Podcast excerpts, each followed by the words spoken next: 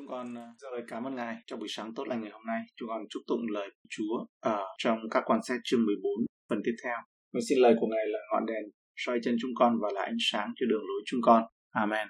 Chúng ta xem ờ, cái phần ờ, tiếp theo trong chương 14 hôm qua chúng ta xem hết câu 9 sẽ xem tiếp từ câu 10 cho đến hết một buổi lễ ăn mừng và câu đố của Samson câu 10 đến câu 11 Samson tổ chức tiệc được gọi là tiệc cho những người bạn Philippines tiệc độc thân tiệc của những chàng trai. Câu 10 đến câu 11 cha người đi xuống nhà người nữ ấy, và tại đó Samson bày ra một tiệc ấy. Ấy là thường tục của các gã thanh niên hay làm. theo nghĩa đen, đây là một bữa tiệc uống rượu. Nếu Samson không phá bỏ lời thề Nasire của mình bằng cách uống rượu, thì chắc chắn ông đã tự đưa đẩy mình vào một tình huống ở trong cái bối cảnh mà ông rất là dễ xa vào cám dỗ. Câu 11 Vừa thấy chàng người ta bèn mời 30 gã thanh niên để kết bạn cùng chàng. Không khó để khiến nhiều người trở thành một phần vào trong cái bữa tiệc uống rượu này. Tiếng Việt còn có câu gọi là nhậu. Samson đã đặt ra một câu đố có liên quan đến sư tử và mật ong, câu 12 đến câu 14. Samson nói, tôi sẽ ra cho anh em một câu đố. Nếu trong 7 ngày tiệc anh em giải nó ra thì tôi sẽ thưởng anh em 30 cái áo trong và 30 bộ áo lễ. Còn nếu anh em không giải nó ra được thì anh em phải nộp cho tôi 30 cái áo trong và 30 bộ áo lễ. Chúng đáp rằng, ra câu đố anh đi cho chúng tôi nghe. Vậy chàng ra cho chúng rằng, của ăn từ giống ăn mà ra, vật ngọt từ giống mạnh mà ra. Trong ba ngày chúng không giải được câu đố. Một bộ quần áo đẹp mà một người mặc là dùng cho một dịp quan trọng, một đại lễ nào đó. Do đó 30 bộ quần áo lễ đẹp này ấy, đã được đặt cược. Nó giống như hầu hết các trò cá cược gọi là cược thân thiện, trò vui dùng để kết bạn. Và cái này nó sẽ trở thành một thứ gì đó mà nó không vui lắm, không có thân thiện lắm. Của ăn từ giống ăn mà ra. Đây là một câu đố thông minh. Samson đã cho thấy rằng ngay cả khi ông yếu kém về mặt đạo đức thì ông cũng nhưng ông không có yếu kém về mặt trí tuệ Vợ người Philippines của Samson này nỉ Samson cho câu trả lời về câu đố để nói cho người Philippines vì lời đe dọa. Câu 15 đến 18. Đến ngày thứ bảy, chúng nói cùng vợ Samson rằng hãy dụ chồng nàng giải câu đố cho chúng ta, bằng chẳng chúng ta sẽ đốt nàng và nhà cha nàng. Có phải để bóc lột chúng ta mà các ngươi thỉnh chúng ta chăng? Vợ Samson khóc trước mặt người mà rằng, quả thật chàng ghét tôi, chẳng thương tôi chút nào. Chàng đã ra một câu đố cho người dân sự tôi, mà không có giải nghĩa cho tôi. Người đáp, kìa, ta không giải nghĩa cho cha mẹ ta thay, mà ta lại giải nghĩa cho nàng sao? Trong bảy ngày ăn tiệc, nàng cứ khóc như vậy trước mặt người. Qua ngày thứ bảy, người giải nghĩa cho nàng, bởi vì nàng làm cực lòng người. Đoạn, nàng giải lại cho người dân sự mình. Vậy ngày thứ bảy, trước khi mặt trời lặn, người trong thành đến nói cùng chàng rằng có gì ngọt hơn mật, có chi mạnh hơn sư tử. Samson bèn đáp, nếu các ngươi không cày ruộng bằng bỏ cái tơ ta, thì các ngươi không giải được câu đố ta. Người vợ nói quả thật chàng ghét tôi ở trong câu 16, chẳng thương tôi chút nào. Người vợ Philippines của Samson biết cách thao túng tình thế và kỳ nèo làm cho lòng của Samson nặng trĩu thành cái gánh nặng cho Samson. Cho đến khi ấy, cô ta được điều mình muốn từ chàng. Một số người vợ sẽ tự biến mình thành gánh nặng cho chồng, kỳ nèo làm cho nặng lòng cho đến khi họ đạt được điều mình muốn. Chiến thuật này được sử dụng vì nó thường hoạt động trong thời gian ngắn hạn thôi, nhưng nó có thể đầu độc mối quan hệ và cuối cùng sự hôn nhân đó phải trả giá hơn nhiều trong cuộc sống những gì mà nó đạt được. Trong câu 17, qua ngày thứ bảy, người giải nghĩa cho nàng bởi vì nàng làm cực lòng người. Một người phụ nữ dễ dàng thao túng một người đàn ông mạnh mẽ nhất thế giới. Điểm yếu này của Samson sau này sẽ là nguyên nhân khiến anh ta tụt dốc. Việc người vợ Philippines của Samson sẵn sàng sát cánh cùng dân tộc của mình là dân Philippines chống lại Samson cho thấy một điểm yếu cơ bản trong hôn nhân của họ. Cô ta đã không thực hiện ý tưởng căn bản của hôn nhân là lìa cha và mẹ để được kết hợp thành một trong mối quan hệ xác thịt với vợ chồng. Ở trong sáng thế ký chương 2 câu 24, Matthew 19 câu 5. Tuy nhiên, điều này cũng cho thấy tại sao Samson lại đi cưới một người vợ Philippines là hoàn toàn sai lầm. Chúng ta không thể mong đợi một người không yêu mến Đức Chúa Trời của Israel lại đi xây dựng một cuộc hôn nhân theo nguyên tắc của Đức Chúa Trời được. Bài học của không những đây mà Salomon về sau. Tuy nhiên, chúng ta thấy rằng lý do vợ của Samson hợp tác chống lại chồng mình cũng hơi là phức tạp. Cô ấy đã hành động vì sợ hãi, vì sự đe dọa của mọi người dân của cô. Nói rằng bằng chẳng chúng ta sẽ đốt nàng và nhà cha nàng. Nếu cô nói với Samson về những lời đe dọa, có thể anh đã xử lý tình huống cách khác đi. Cô dường như không cảm thấy an toàn khi ở bên Samson, nghĩa là không tin cậy lắm, đó là lý do. Không đẹp lòng Chúa, không đúng theo ý Chúa thì không được ân điển ở trong sự tự do, trong sự tin cậy. Nhưng lẽ ra anh ta là sự an toàn tốt nhất cho cô thì cô nên tin cậy và gửi gắm. Nhưng nó không phải là như vậy. Giữa mối quan hệ này cũng không có niềm tin với nhau. Câu 18. Nếu các ngươi không cày ruộng bằng bò cái tơ ta, thì các ngươi không giải được câu đố ta. Chúng ta trở lại cái ý trên một chút, bởi vì trong câu 4 ấy, thì nói rằng và cha mẹ người chẳng biết điều đó bởi Đức Giê-hô-va mà đến vì người tìm dịp tranh đấu cùng dân Philippines. Lúc bây giờ dân Philippines quản hạt Israel. Nếu mà nói ông trời sai duyên, nếu mà nói hôn nhân đến từ Chúa ở đây, mục đích của Chúa là để Samson làm hại dân Philippines và chiến đấu với dân Philippines có bao giờ mình nghĩ một người chồng ấy mà lại đi lấy vợ để cho người chồng chiến đấu với nhà bên vợ? Thì không lạ gì khi mà vị hôn thê của Samson đây ấy không có tin cậy Samson chúng ta tiếp tục ở trong trở lại trong câu 18 đây. Nếu các ngươi không cày ruộng bằng bò cái tơ ta thì các ngươi không giải được câu đố ta Việc sử dụng câu tục ngữ này của Samson cho thấy sự tức giận và cay đắng mà ông cảm thấy khi bị thao túng. Vợ của Samson đã đạt được những gì mình muốn nhờ thao túng. Nhưng cô ấy đã đánh mất cái trái tim của chồng mình.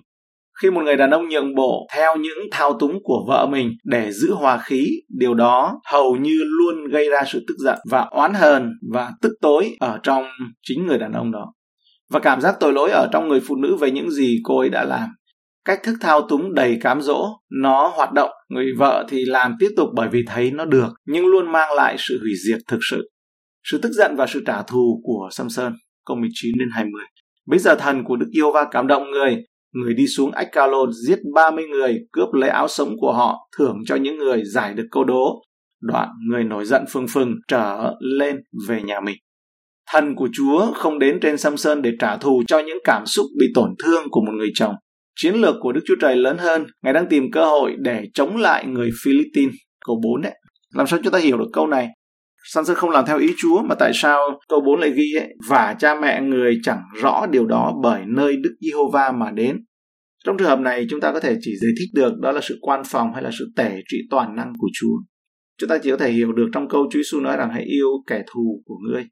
Nebuchadnezzar Chúa còn dùng và chúng ta thấy trong khải huyền Antichrist có mạnh đến đâu chăng nữa không thể qua mặt được. Những câu chuyện đó nó cũng bắt đầu từ đền thờ, từ cơn giận của chuyện con chúng ta đi trở lại trong cái câu chuyện này rồi trong câu 19 nói Samson giết 30 người cướp lấy áo sống của chúng nó thưởng cho những người giải được câu độ. Samson đã trả hết tiền cược nhưng ông đã làm điều đó với cái giá của người Philippines. Ông đã giết 30 kẻ thù này của dân Israel cho họ quần áo để trả cái lời mà lời cược ấy, lời đố ấy. Câu 20, vợ Samson bị gả cho một người trai trẻ mà chàng đã chọn làm bạn. Samson thắng trận nhưng bị thua trận bởi vì đã mất vợ, vợ anh ta đã bỏ anh ta đi với một người khác. Thật thú vị khi những gì Samson và vợ của ông có thể nói khi mà đến trong một cuộc tư vấn về hôn nhân. Chúng ta đặt trong tình huống như ngày nay, Samson và vợ Samson sẽ nói gì trong một buổi tư vấn về hôn nhân, thất bại về hôn nhân. Samson có thể nói với người tư vấn là tôi yêu vợ tôi, nhưng có vẻ như chúng tôi không đi cùng một hướng. Tất cả những gì tôi nghe là cằn nhằn và than phiền. Cuối cùng tôi cũng làm được những gì cô ấy đòi tôi làm. Nhưng lúc đó tôi lại tức giận và tình hình trở nên tồi tệ hơn bao giờ hết. Tôi cần cảm thấy rằng cô ấy ủng hộ tôi và đứng về phía tôi. Cho nên tôi nghĩ rằng cô ấy muốn từ bỏ cuộc hôn nhân chỉ là lúc nào cô làm thôi. Vợ của Samson có thể nói gì? Chồng tôi là một chàng trai tốt nhưng ông không đáp ứng được nhu cầu của tôi Thật đúng là lúc đầu ấy, chúng tôi yêu nhau vì tiếng sét ái tình, giờ thì đối với chúng tôi như bị sét đánh. Mọi thứ đã xuống dốc, có những điều tôi cần chồng tôi làm và không thể hoặc không làm được. Sau đó chúng tôi lao vào một cuộc chiến ẩu đả, không vui vẻ gì cả. Không biết chồng tôi còn yêu tôi nữa không. Samson có lỗi vì đã không bảo vệ trái tim mình để đi yêu một người phụ nữ mà ông chẳng có chút duyên cớ nào để yêu ngoài ý Chúa. Ông có lỗi vì đã không thiết lập hôn nhân theo nguyên tắc của Đức Chúa Trời. Ông cũng có lỗi khi không đáp lại những thao túng của vợ bằng tình yêu thương, không giận dữ, nhưng mà ông lại đã nổi trận lôi đình. Đồng thời, vợ của Samson có lỗi vì đã đứng về phía người khác chống lại chồng mình. Cô có lỗi khi đã không nói cho chồng biết thực hư của vấn đề, không tin cậy hoàn toàn và cô ấy có lỗi vì đã thao túng chồng mình bằng cách làm phiền như vậy cho đến khi cô ấy tìm được cách của mình để thực hiện. Hơn hết, cô ta có lỗi khi từ bỏ cuộc hôn nhân. Samson không bỏ cô ta, nhưng mà cô ta đã rời bỏ Samson. Bất kể vấn đề trong một mối quan hệ là gì, điều Chúa truyền cho chúng ta trên hết là đừng có từ bỏ một hôn nhân. Chúng ta có thể nói như Spurgeon rằng bản thân Samson là một câu đố. Ông không chỉ là một người tạo ra câu đố, đưa ra câu đố, nhưng chính ông ta ấy là một bí ẩn rất khó giải thích. Samson và những người phụ nữ, đó là một câu chuyện bi thảm. Ngay cả khi Đức Thánh Linh bắt đầu viết điều gì đó về người đàn ông này, mà trong chương 13 ấy nói về sự ra đời một cách rất đặc biệt, chỉ còn thiếu một điều, đó là Chúa lập giao ước cùng ông thì ngài đã bắt buộc phải chỉ ra rằng Samson để mắt đến một người phụ nữ ở trong câu 1 ngay bắt đầu bước vào sự phục vụ ấy, thì Samson đã ngã luôn ở trong câu 1 ngay chương đầu Samson đi xuống Thimna thấy một người nữ trong vòng các con gái Philippines Samson hẳn đã bị mê hoặc bởi người phụ nữ này đến nỗi anh đã về nhà gặp thẳng bố mẹ và đòi sắp xếp một đám cưới. Câu 2 đi thẳng vào vấn đề luôn. Chúng ta thấy một người được tái sinh, được sinh lại nhưng mà không kinh nghiệm được Chúa ai yêu Đức Chúa Trời thì Chúa biết người đó được tái sinh thôi ấy, nhưng mà chưa có một mối quan hệ trong giao ước với Chúa ấy, quan hệ với Chúa trong giao ước ấy, thì đây là Samson đây là một bài học. Abraham khác, Jacob thì vậy mà khác. Họ biết Chúa, họ đi qua thăng trầm với Chúa. Đặc biệt là Joseph là một bức tranh hoàn toàn tương phản với Samson, đã thoát khỏi cái đường mật và cám dỗ, hoàn toàn bởi vì Joseph kính sợ Chúa và biết và nói rằng đây là điều đại ác, ông không thể làm được. Sâm sơn tuy cũng hỏi bố mẹ mình nhưng chỉ làm cho nó có thôi. Khi chuyện đã rồi, khi lòng đã quyết, khi bố mẹ hỏi ấy và một cách rất nghiêm trọng, tại sao con không muốn lấy những người trong dân sự của trong đất nước chúng ta thì anh ta đã bỏ qua lời khuyên đó càng lún sâu vào mối quan hệ này. Điều mà theo luật pháp của Đức Chúa Trời không cho phép. Bởi vì trong Phục truyền chương 7 câu 1, Chúa nói rằng khi ngươi vào xứ mà ta ban cho ấy là các dân mà ta đuổi khỏi trước mặt thì đừng có làm trong câu 3 thì nói tiếp, ngươi chớ làm xui ra với chúng nó đừng gả con gái, con trai mình cho họ. Và cũng đừng cưới con gái con gái họ. Chớ gả con gái mình cho con trai họ, cũng đừng cưới con gái họ cho con trai mình. Mà Samson đâu có quan tâm, bởi cái chính ấy là người nữ đó đã đẹp lòng Samson Samson đã cắn câu, chỉ có thế thôi. Và trong câu 3 và câu 7 nói rằng đẹp lòng. Tôi thấy là đúng ấy, đừng có ai can thôi tuy nhiên khi tiệc cưới đến, rõ ràng Samson vẫn chưa lìa khỏi cha mẹ hoàn toàn. Anh ta nói với vợ rằng, trong câu 16b kìa, ta không giải nghĩa cho cha mẹ ta thay, mà ta lại phải giải nghĩa cho nàng sao? Với những lời này, anh đã nói rằng anh coi trọng mối quan hệ với cha mẹ mình hơn mối quan hệ với vợ mình. Anh sẽ thảo luận với bố mẹ về những điều mà anh sẽ không bàn với vợ. Toàn bộ lễ cưới diễn ra một cách đáng tiếc đến nỗi Samson tức giận bỏ đi, trở về nhà cha mình trong câu 19. Cuối cùng, khi anh ta thay đổi và quyết định muốn quay lại với vợ mình, thì ôi thôi, cô đã bị gả cho người khác rồi trong chương 15 câu 1. Những ai muốn kết hôn, hãy nghe theo lời khuyên của cha mẹ, đừng bị cắn câu như Samson, rồi mới đi nói. Bất cứ ai đã kết hôn rồi thì nên đặt mối quan hệ với người phối ngẫu hơn mối quan hệ cũ với cha mẹ của họ.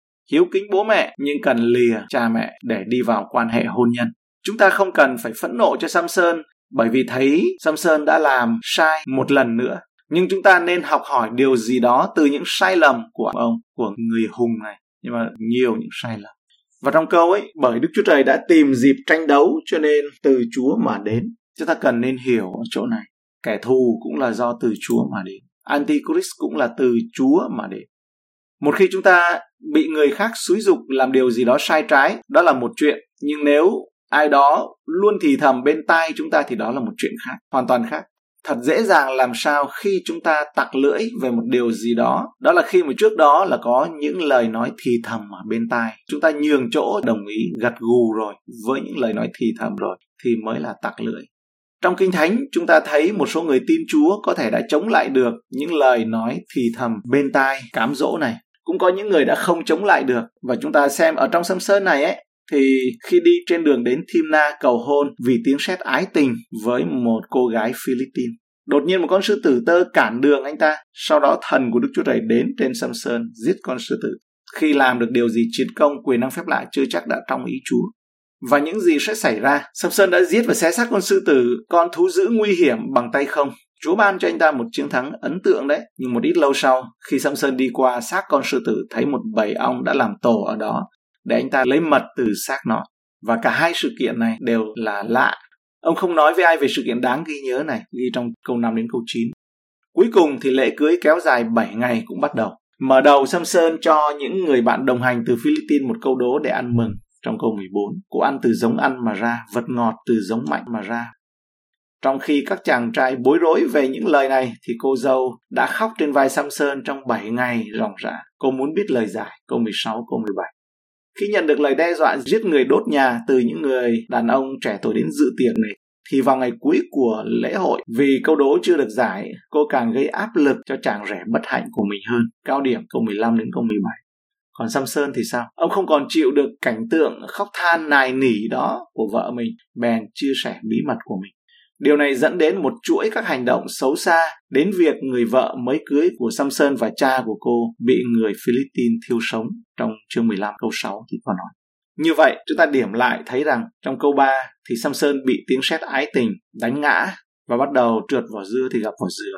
Trong câu 5 câu 6, tức là Samson đi xuống Timna, ở đây đi xuống vườn nho, chứ không phải đi lên, mà ông không được phép liên hệ với nho. Thì ông đi xuống, thì Chúa cảnh báo bằng một con sư tử ngăn đường. Nhưng Samson đã lúc này đã gọi là vượt cản trở đấy, rời núi, Samson giết nó. Con cái Chúa nhiều khi cũng cầu nguyện đi theo ý riêng và được nhậm lời không? Có đấy con có ý riêng nhưng mà con cũng yêu Chúa hết lòng. Như vậy là đức tin bằng một trái tim chi hai, trái tim trẻ đôi ra Cái đấy không phải vỡ lòng mà là vỡ tim. Samson không nói với cha mẹ về điều này. Sau khi đi xuống với người nữ một ít lâu sau thì câu 8 trở lại thấy trong xác con sư tử có mật ong. Đây lại là một phép lạ, không ở đâu thấy mật ong ở trong xác chết. Cũng là một dấu hiệu bất thường, không bình thường. Lẽ ra ấy, chú muốn để cho Samson chú ý, nhưng ông bỏ qua, lấy tay bụng mật ong về cho cha mẹ tức là hai lần bỏ qua cái sự cảnh báo của chúa hay là báo hiệu của chúa gây ra sự chia sẻ và tang tóc sự đi xuống của samson kết cục là gì người vợ và cả cha của cô ta cũng chết cũng bị chết cháy chúng ta nhớ lại đây, chúa là đấng biết sự cuối cùng từ buổi đầu tiên. Và trong câu 4 thì nói, cha mẹ người chẳng hiểu rõ điều đó đến bởi đức yêu va mà đến vì người tìm dịp tranh đấu cùng dân Philippines đó là Chúa là đấng quan phòng, ngài biết được mọi sự. Đó là lý do tại sao người cha lại đứng chờ người con trai hoang đàng đấy đó là lý do tại sao là khi thấy cắm heo ấy, mùi cắm heo nó mới quay về và chúng ta lưu ý một điểm, Samson không làm giao ước với Chúa. Hay Chúa chưa chưa dẫn dắt Samson đến cái lúc mà kết ước, giao ước Chúa Giêsu ngài có làm cái điều đó với môn đệ đúng không? Ngài có làm giao ước đó. Nhưng Samson ở đây không thấy. Ông là một người rất đặc biệt, nhưng đã lạm dụng cái sự đặc biệt đó đến nỗi những cuộc chiến của ông chỉ là cá nhân và riêng tư, hoàn toàn là đơn phương độc mã, là người hùng đấy. Nhưng đó là câu chuyện. Chúa toàn năng, chúa toàn quyền so với những quan xét khác mà họ đã làm theo ý của chúa rồi có thể có những cái điều khác. Về Samson nữa, nhưng đây là những yếu tố để cho chúng ta suy gẫm mà thôi. Có thể là những điều mà chúng ta nghe hôm qua và hôm nay là những điều mà khi đọc bình thường câu chuyện này chúng ta không nghĩ đến. Nhưng trong khi suy gẫm cẩn thận thì những ý đó nó bật ra. Chúng ta cầu nguyện.